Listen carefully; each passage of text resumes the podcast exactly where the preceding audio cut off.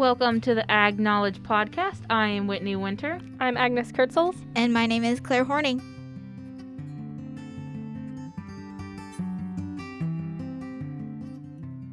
So, for this week's podcast, we're just going to introduce ourselves and tell you about why we're interested in agriculture and why we're at Wayne State College. We'll start with Agnes. Take it Uh, away, Agnes. Thanks. I'm Agnes Kurtzels. I'm originally from Coleridge, Nebraska, which is a small town in Cedar County, which is northeast Nebraska.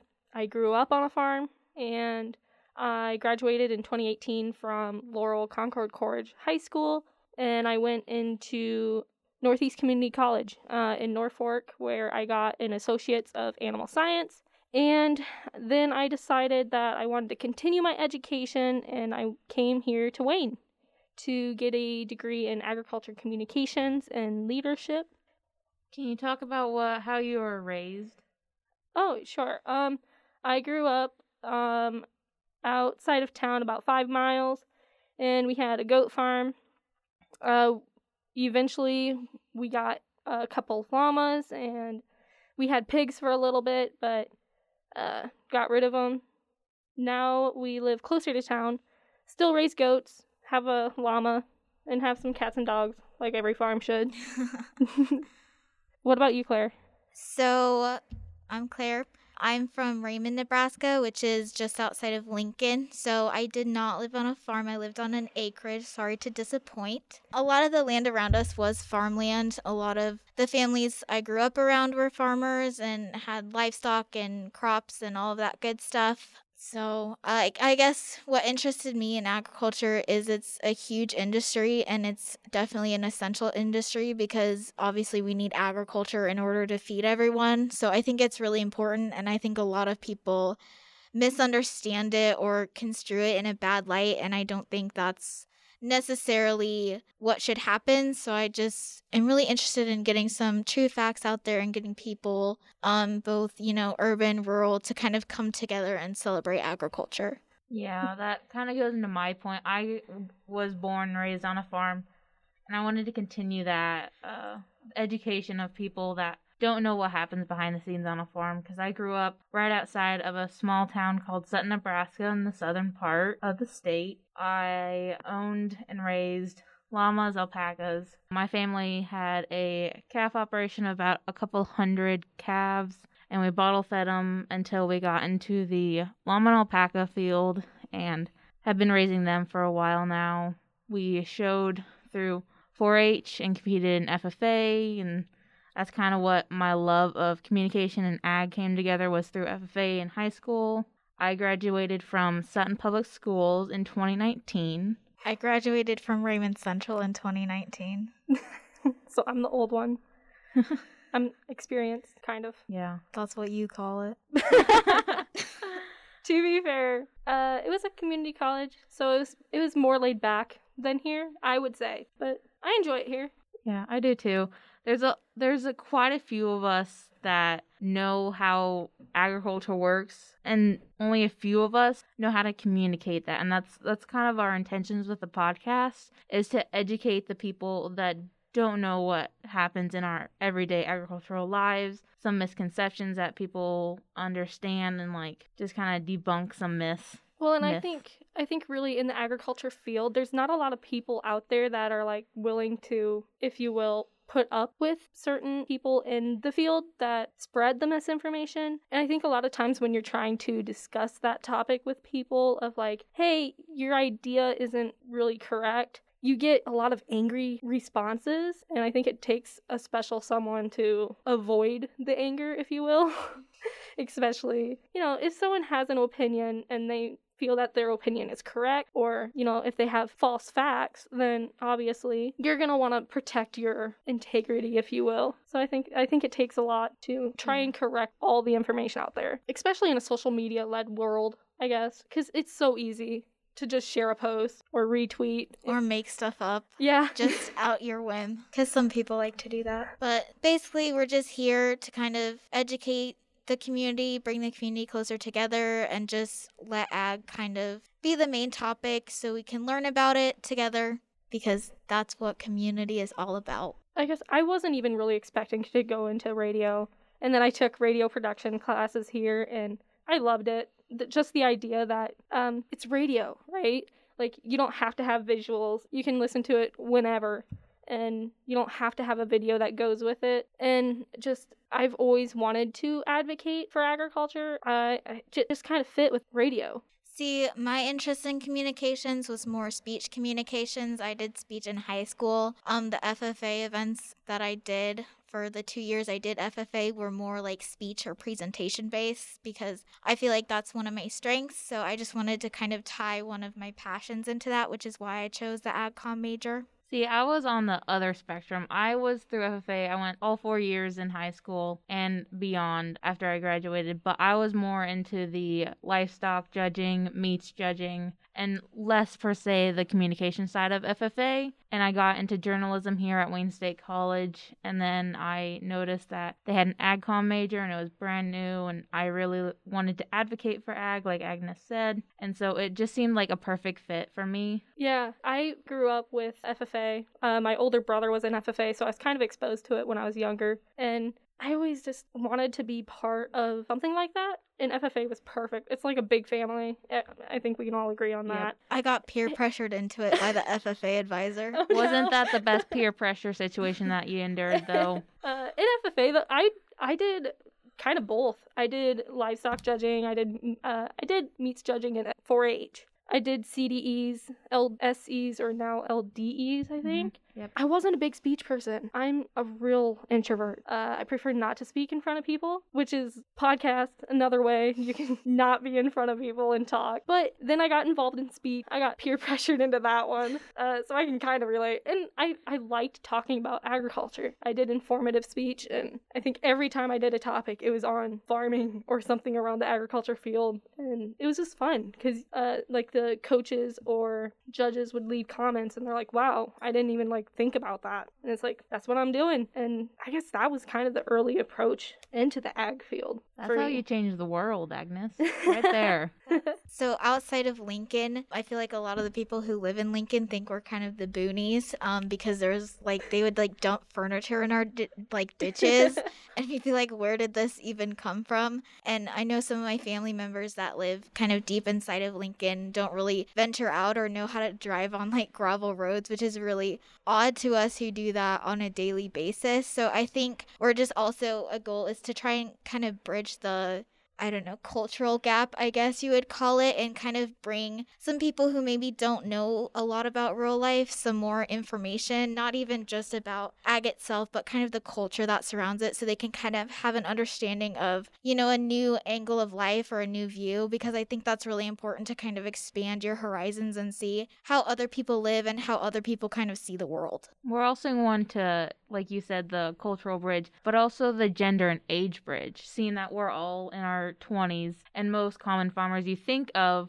are uh Well, 50s, 60s normally, or even your, you know, great grandpa, 70s, 80s, and they're usually men. So, us three women be able to talk about ag is just, I would say, revolutionary. It's a Well, new I think- perspective kind of in itself. Well, yeah, Exactly. You don't really hear about women in agriculture, and really, women are starting to take over in the agriculture field, which is perfectly fine. But Mhm. you don't hear their perspective very often. And I think from our perspective as young women growing up on a farm or growing out on an acreage, it can bring a light to how different practices. Because even we were talking like off radio or whatever. Me and Whitney, like we grew up in Nebraska, but on different ends of the state, and it's completely different. And I guess with this podcast, that's what we wanted to do was just inform people, reach out to people, even people like in Nebraska, Northeast Nebraska, or on the other side of the country. We just want to inform people what's going on. Like some of our podcasts, I know we want it to be about like current event or just history of agriculture, how we've innovated ourselves to be where we are now. Even mental health. We have a couple podcasts planned for mental health, and we're really excited about that podcast. Exactly. Like the historical side of ag intrigues me because my dad collects a- antique Allis-Chalmers tractors and I- parts. I, think our dads would get along so well. well, I'll I'll give him your, his number. Like hit, hit him up. Like so, I grew up with animals and machinery, so I think I got to see both sides of it. I rode in the combine as uh, a little girl with my great grandpa, and now I ride in the combine with uh, you know the person that Just wants to go for a ride. yeah exactly like I'm doing nothing this afternoon. I'll let's go ride in the combine. You know. Yeah, uh, wha- uh, I grew up with. We had older farm equipment. We didn't. We didn't have a single combine. We had a combine that you pulled behind a tractor still, Gotcha. like a two row, because we didn't. We didn't grow a lot of corn. We grew enough to last us through winter with our goats, but otherwise, like we didn't need a big combine. I don't. I don't even remember when we first got our like single ride combine. But even then, it was like small enough you couldn't fit two people in there. But like on a tractor, you know, we wouldn't. We it probably would go against. Not probably. It would go against OSHA. yeah. like you ride on the cab or ride on the fender, hold on tight, or ride in dad's lap. This Yeah. is why we have OSHA, so people don't get hurt. So please don't follow Agnes's advice and definitely use OSHA guidelines to guide your actions so people don't get I- injured. yeah. Just a quick disclaimer for you. Follow the law. Follow follow the law. Um, Please. We'll talk about th- this later in our podcast about farm safety and how for sure. Uh, but you know, farmers, we're not very good about following rules. I think we need that. That's another good topic that we bring up probably later in a different podcast.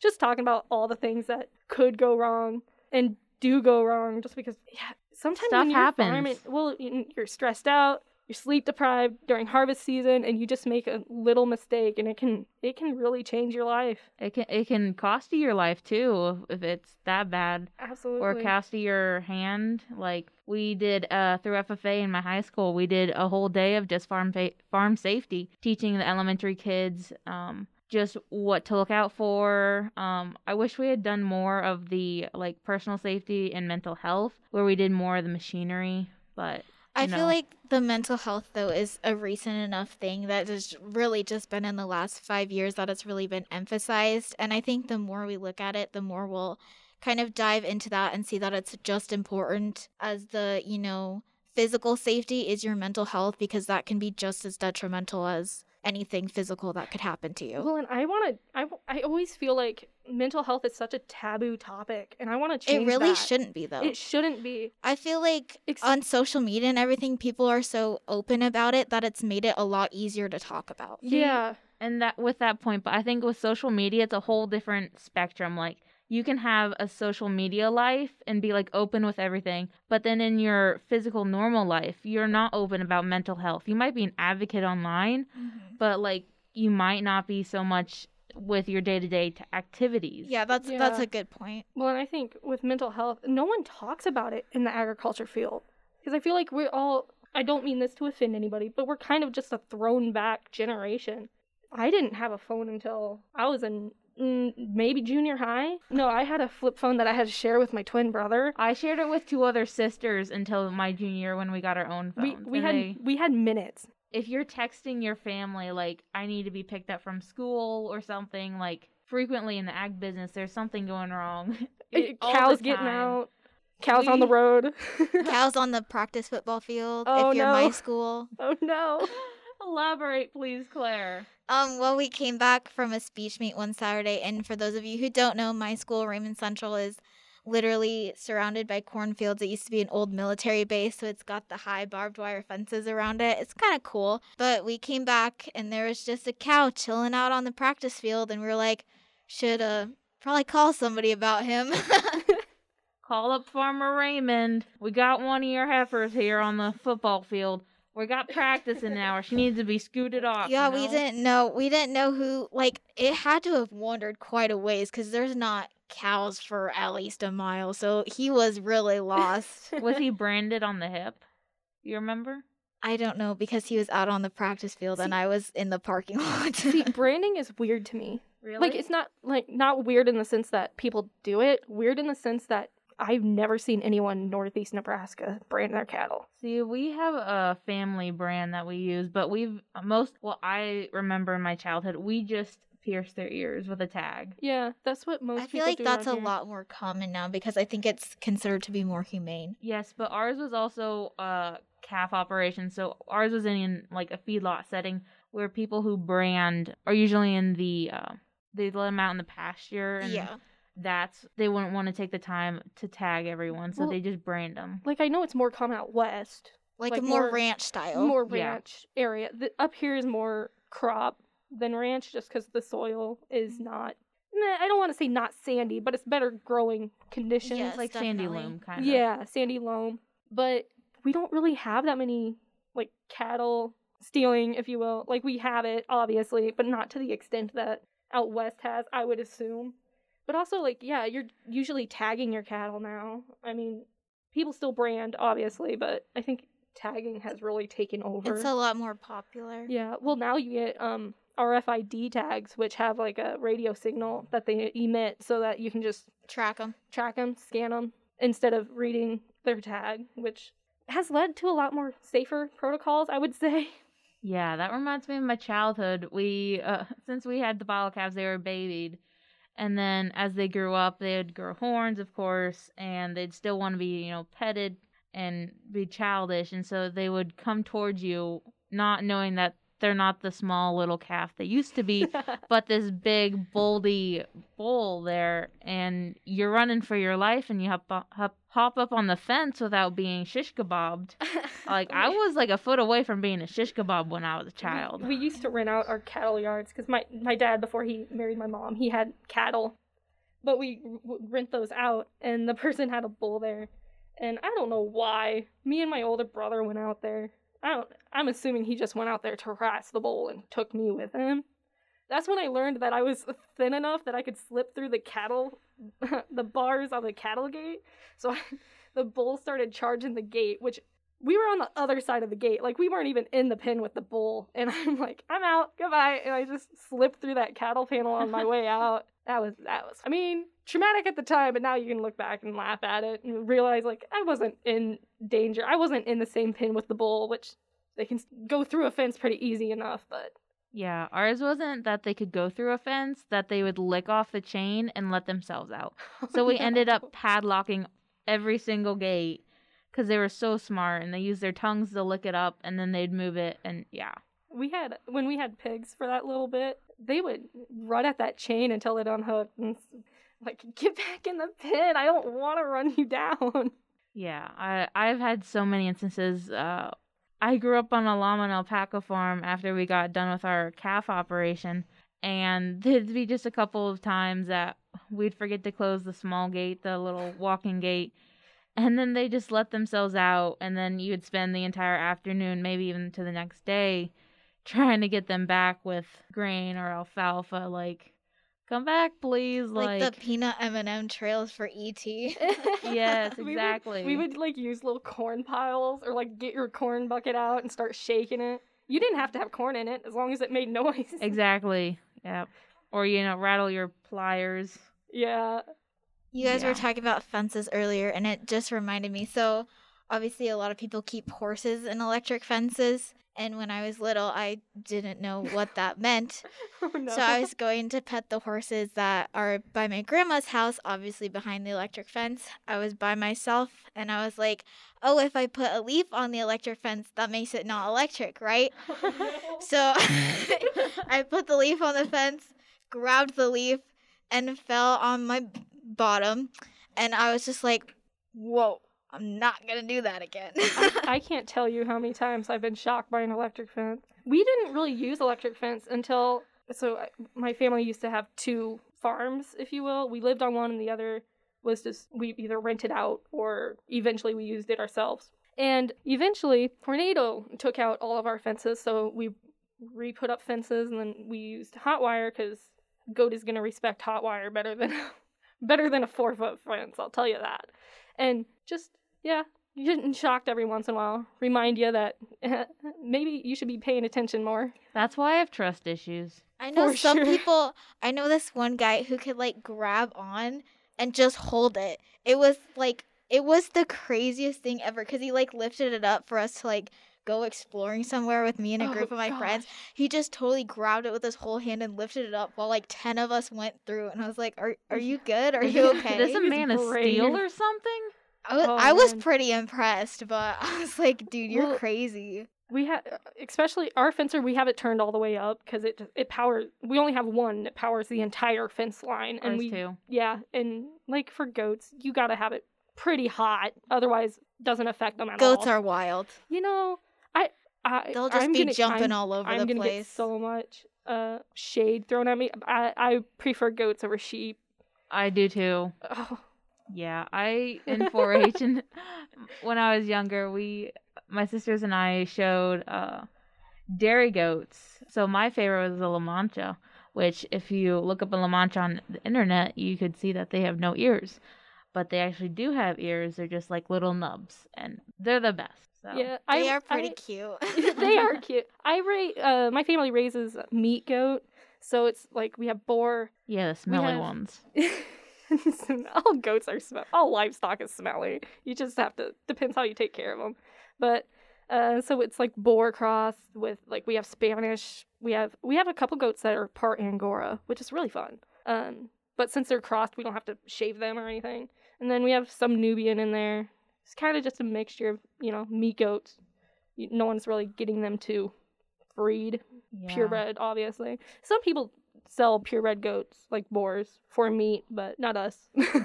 Yeah, I I remember shaving the uh, goats before a show, and it was always a hot July day. We'd spend Obviously. all it- day shearing. Is there a fair that isn't on the hottest weekend? I don't know July? where I now come that you from. say that, all fairs are the hottest weekends in like August If, and if July. you go to a fair, it's either raining or so hot that you can you can feel the humidity when you breathe. yeah, it's crazy. But that hair from the goats stuck to you in every other place.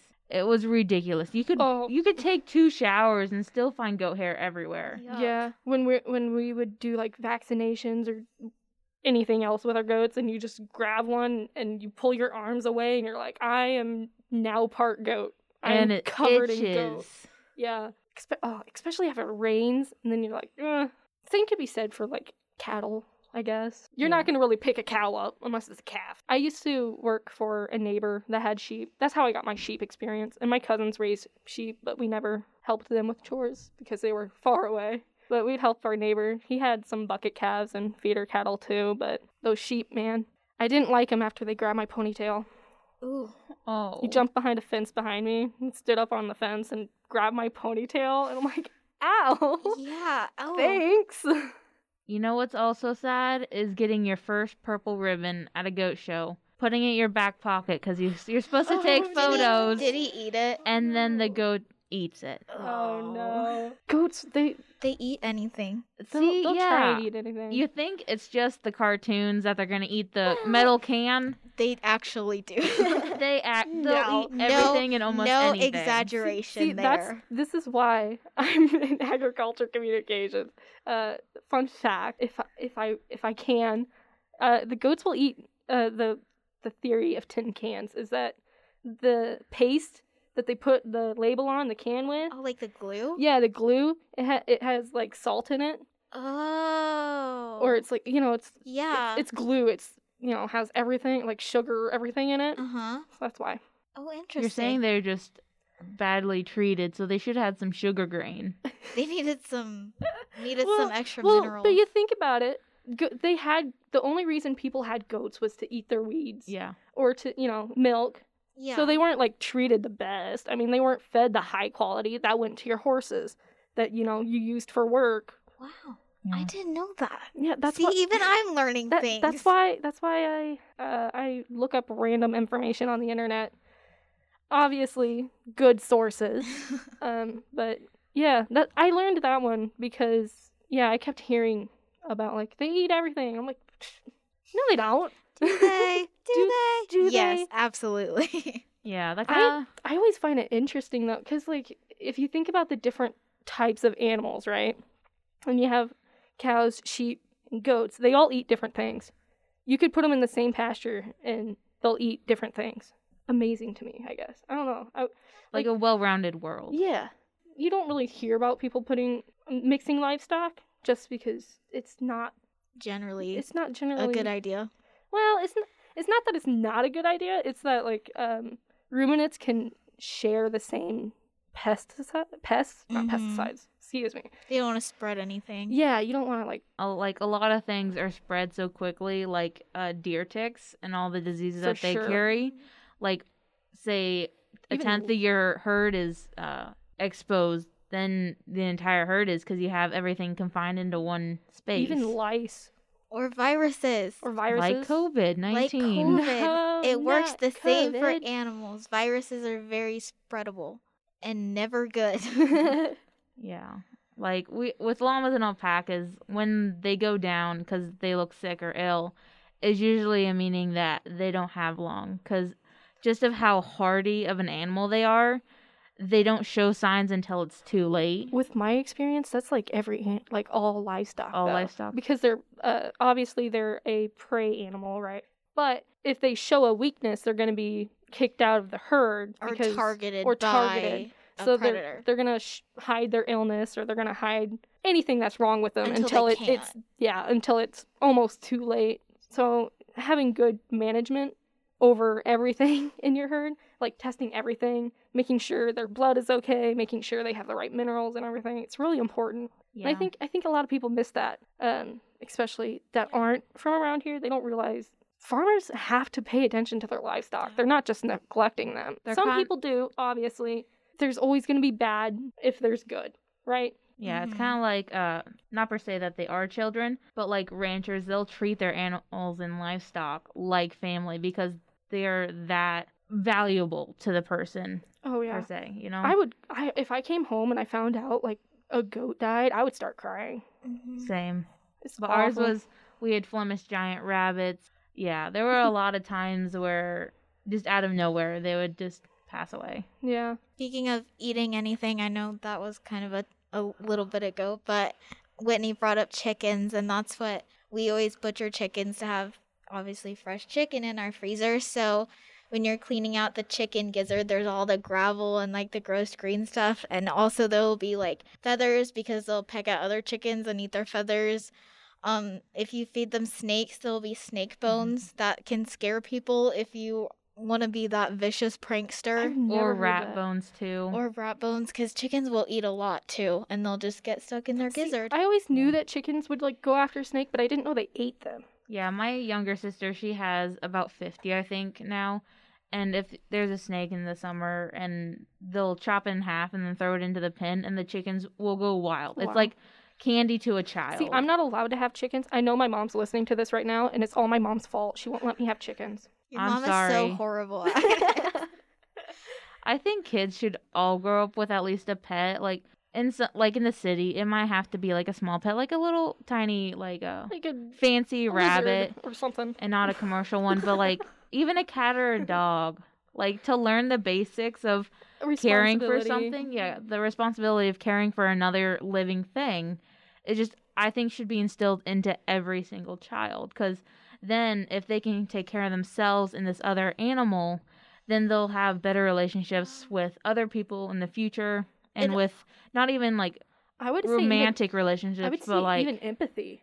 yeah, that i was gonna say it also makes them feel like more independent and capable and responsible which is really important for kids to feel because i know a lot of little kids kind of you know aren't confident or aren't super maybe extroverted but they can take pride in that yes i have this animal and i took care of it and we're friends and i like them and i get to show it to all my friends and say how cool it is that i have this pet. And i think that's a really important like bonding thing for kids because when you talk to a kindergartner they're going to tell you their name and their age and you're going to ask them like oh what do you have a dog? And they'll go on for like 20 minutes about their dog. And you're like, oh, I'm so glad you like this little dog. Yeah, exactly. Like in show and tell in like elementary, I got to take so many of my animals Wait, to uh, show. which- Again, Whitney, we're from small towns. I know. I, I okay. I so I graduated with 32 or 31. I'm not quite sure. Students in my class in 2019, and so I got to do a lot of oddball things considering because I'm in the southern part of Nebraska. So this was a normal thing was bring like your pet animal, which was my my Flemish giant rabbit, which is like two feet long when he lays out to show and tell, and Crazy. yeah, exactly. Like it just astonished me, like the difference between you and I. We both grew up in Nebraska, small towns on farms. Well, and like I brought in like a goat once in a while because a goat's not big. Like we didn't bring in adult ones. We'd probably bring like I think kid. the oldest we ever brought was like a year old. Mhm. Mm, maybe less than that actually, probably 10 months old or so. And like obviously that's still smaller than someone bringing a cow in, which we when we were younger had gone to like a dairy farm for a tour. And then we mm, I think yeah, we went to two different dairy farms. And it was crazy to see the differences between the two dairy farms. Mhm. And We did that as well. Yeah, we went to visit a dairy farm and like fed them alfalfa for like their treat. So I didn't get to visit a dairy farm, but What? near my great grandma's on my mom's side, uh, we own some land next to a dairy farm, and yeah, See, we li- we lived next to a dairy farm too. I mean, next as next to as a farmer can in the country. yeah, which means Which about is like two five miles. miles. Yeah. yeah. probably. I think probably. Yeah, probably five. Probably three. I don't know. I'm horrible at distance, guys. between two and five is a normal close range for neighbors and farmers to be like. mm, If you need they're- something, you're you're trekking a haul over to the Yeah. farm. You're you're better luck trying them on the phone, and even that's 50-50. I don't know a farmer that. hop on the gator and go. Yeah, I don't know. It, oh man, until smartphones came out huge, you know, and everybody had one. I don't know if you could get a hold of a farmer on his phone. See, here's the thing. My uh, great grandma, my great grandpa on my mom's side, still has a flip phone. Oh, so Eh. does my dad. He doesn't carry it around, but he has one. He he tries to carry it because he goes to coffee every morning for the social social interactions and gossip and everything like old men do, you know, in small towns because you know farming and gossip's the only thing they do. Absolutely. No, don't quote me on that. They do a lot more. But yeah, if Well, you're trying to get a town- hold our of town him, has three different coffee times. You can drive down Main Street. You look over at the bar and oh, must be coffee time, and then you'll come back and oh, must be coffee time. Yeah, exactly. Like if you're wanting to get a hold of my grandpa, you you didn't try this flip phone. You called the CV store and be like, "Hey, is Mike Bisher there?" Go, Yeah, it's go his through, granddaughter. Go through the establishment to find We- who you're looking for. Exactly. We would do that with our dad too. Like if like we would call his workplace if we needed him for something. We stayed on the farm obviously. I don't think we had a babysitter after. we, we never I- had a babysitter. Well, it wasn't until we were old enough. You know, I'm In Quote, parentheses, Like unquote. preteens. I think we were 12. Don't quote me on that. Um what are we going to do on a farm, you know? Um, you you can't. we were do just much. told stay inside, be safe, be smart. That's fair. Yeah. Which, I mean, you had consequences if you didn't follow. and they weren't the didn't follow con- the con- law. and they weren't the consequences like today's children have. Like we had the wooden spoon and the soap in the mouth. Like oh, Well, where today it's like, oh no, like don't do that. Like See, we try to do something else that. and like defer I them. never ever got soap in my mouth because I was a very well behaved child. Oh, I Oh, was Claire, should we too, call your mom? No. You can call my mom. She will vouch for me. I am the well behaved one in my oh, family, oh, Agnes. no. Oh, I mean, I am too. no, I, Good- I can't joke, say I'm- Agnes. oh, ow. No, I can't say I was. I say I was that bad. I mean, I, I definitely caused trouble, but I'm nothing horrible, you know. I yeah. See, I didn't cause trouble either, but just for some reason, I just a- remember one incident that we had soap in our mouths. I can't remember what the context was, but I know the soap tasted gross because it was just the We little were hand soap. Threatened. The only thing I ever got was Tabasco sauce on my tongue, and I never, ever, ever, ever, ever did that. That thing that I did again because Oh, that was the worst. We've we were always, you know, threatened and then we would be put in timeout. Yeah, we never had like our consequence was like you're going outside, and cleaning the barn, or, you know, go to your room, read a book or something. Which coincidentally I love to read. so you know. My consequence, Not really a punishment if you enjoy it. my consequence was you can't read. And we Oh, share my my two sisters and I all shared the same room until high school, and so you know that wasn't a consequence. So Yeah. I it must not have been that bad. I don't remember really having bad consequences. Other like cuz we didn't have a phone, so you couldn't take our phone away. exactly, yeah. It was you're going to sit on the end of that couch and you're not going to talk. hmm Which I mean, that Just- was punishment Or you went to bed hungry, no supper. Yeah, I never. I got that a couple really times. Well, mine was only though if I was like complaining about the food served. My mom was like, "If you don't want it, you don't have to eat it. Go to Yep, bed." And I'd be like, "All right, fine, I will. Watch me." and then just sassily sashay back to my room. I was well behaved, but that doesn't mean I did not have a major attitude. She still Well, does. Well, I have a twin, so it was a competition. You know that. Even with regular siblings, it's a competition. And uh, it was, we would have some good fight. We got threatened to walk home a couple times. That was another one. You you walk home. Yeah, It's that like, was I a- don't want to walk five miles. That thank was a you." threat for us too. hmm Or I'll turn this car around. It's like, oops, okay. It's that or the slam on the brakes and yeah, Yeah. hit your head. Oh gosh, ow. Disclaimer: I love my mom. I love everything she's done for me. She's made the person I am today. But you know, there are some instances. I, I don't regret anything in my childhood. Me neither. Well, maybe falling down with two buckets Well- of milk flat on my butt in the Mm. mid of winter, right before going to school. Accidents are different. Winter does that to you. Yeah, I get to live that with my whole life with my last name. Yeah, I get I get to make that whole winter joke forever. I, it never gets old to me, but it seems to get old real quick with everyone else. It's definitely gotten old to me, and it's been like a half hour. I still love you though, Whitney. I love you too. Thanks.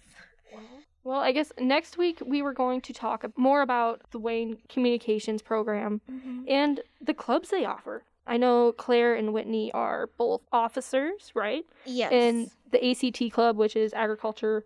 It's Agricultural Communicators Communicators of Tomorrow, or ACT as we call it for short. I am the vice president, and Claire is the president of the club. Yep. Our I'm- I'm- advisors are Deb Witt and Liz Vile, and I think we're going to have them on next week to chat with everyone about kind of what our clubs are about and what different like programs we offer at Wayne State College as well. Deb will be talking about more of the chapter and the involvement on campus and in the community. And Liz will be talking more about the agricultural communications major that we are we all have. I guess we didn't really mention that at the beginning. Yeah, we all Um, are We all have majors. I am double majoring, so I also have journalism. Um, I'm also a double major. My first major is AgCom, and my second, as I mentioned earlier, is speech communications. I'm not double majoring. You know, props to you guys because I I did 20 credit hours at Northeast and that was a lot for me and I know you guys are doing double majors so you're mixing classes and everything, trying to fit it in your schedules. I've never done anything less than I think 16 credit hours in all the semesters I'm here at Wayne. So that's saying a lot. And I took a, one or two 400 level or 300 level classes my first semester as a freshman here.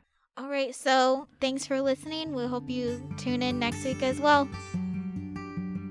Thank you for tuning in to Ag Knowledge. This podcast was created by Agnes Kurtzels? Claire Horning. and Whitney Winter as part of radio production here at Wayne State College. Other episodes can be found on the cat.wsc.edu or on KWC 919 The Cat. Our regular podcast will be aired on the radio station Thursdays at 6 p.m. So tune in for more ag knowledge.